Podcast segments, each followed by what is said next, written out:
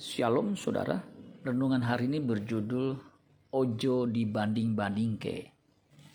Yesaya 40 ayat 25. Dengan siapa hendak kamu samakan aku?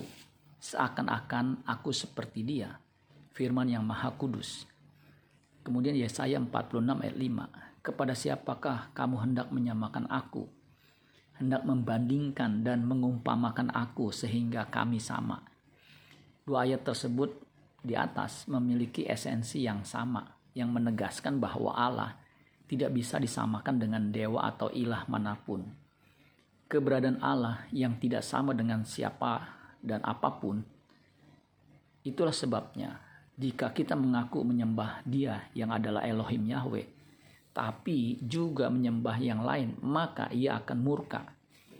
Allah yang sifatnya cemburuan, bahkan namanya juga cemburuan jika kita memahami keberadaannya ini, maka kita hanya akan mengabdi kepadanya saja. Hal ini pernah ditegaskan oleh Tuhan Yesus dalam pengajarannya. Tidak ada seorang pun dapat mengabdi kepada dua tuan. Ada kisah seorang pria merasakan pedih hatinya karena ditinggal kekasih yang sangat dicintainya. Lalu menikah dengan pria lain yang lebih tampan, kaya, dan mapan.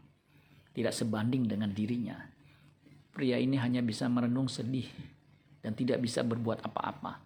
Itulah isi lagu yang sedang ngetop saat ini. Ojo dibanding-banding ke.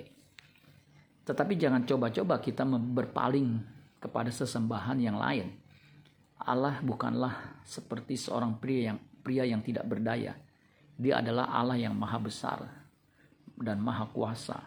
Tidak bisa dibandingkan dengan siapa pun. Tetaplah setia kepadanya. Biarlah di hati kita hanya ada Allah Bapa saja tidak ada yang lain. Amin buat firman Tuhan. Tuhan Yesus memberkati. Sola Gracia.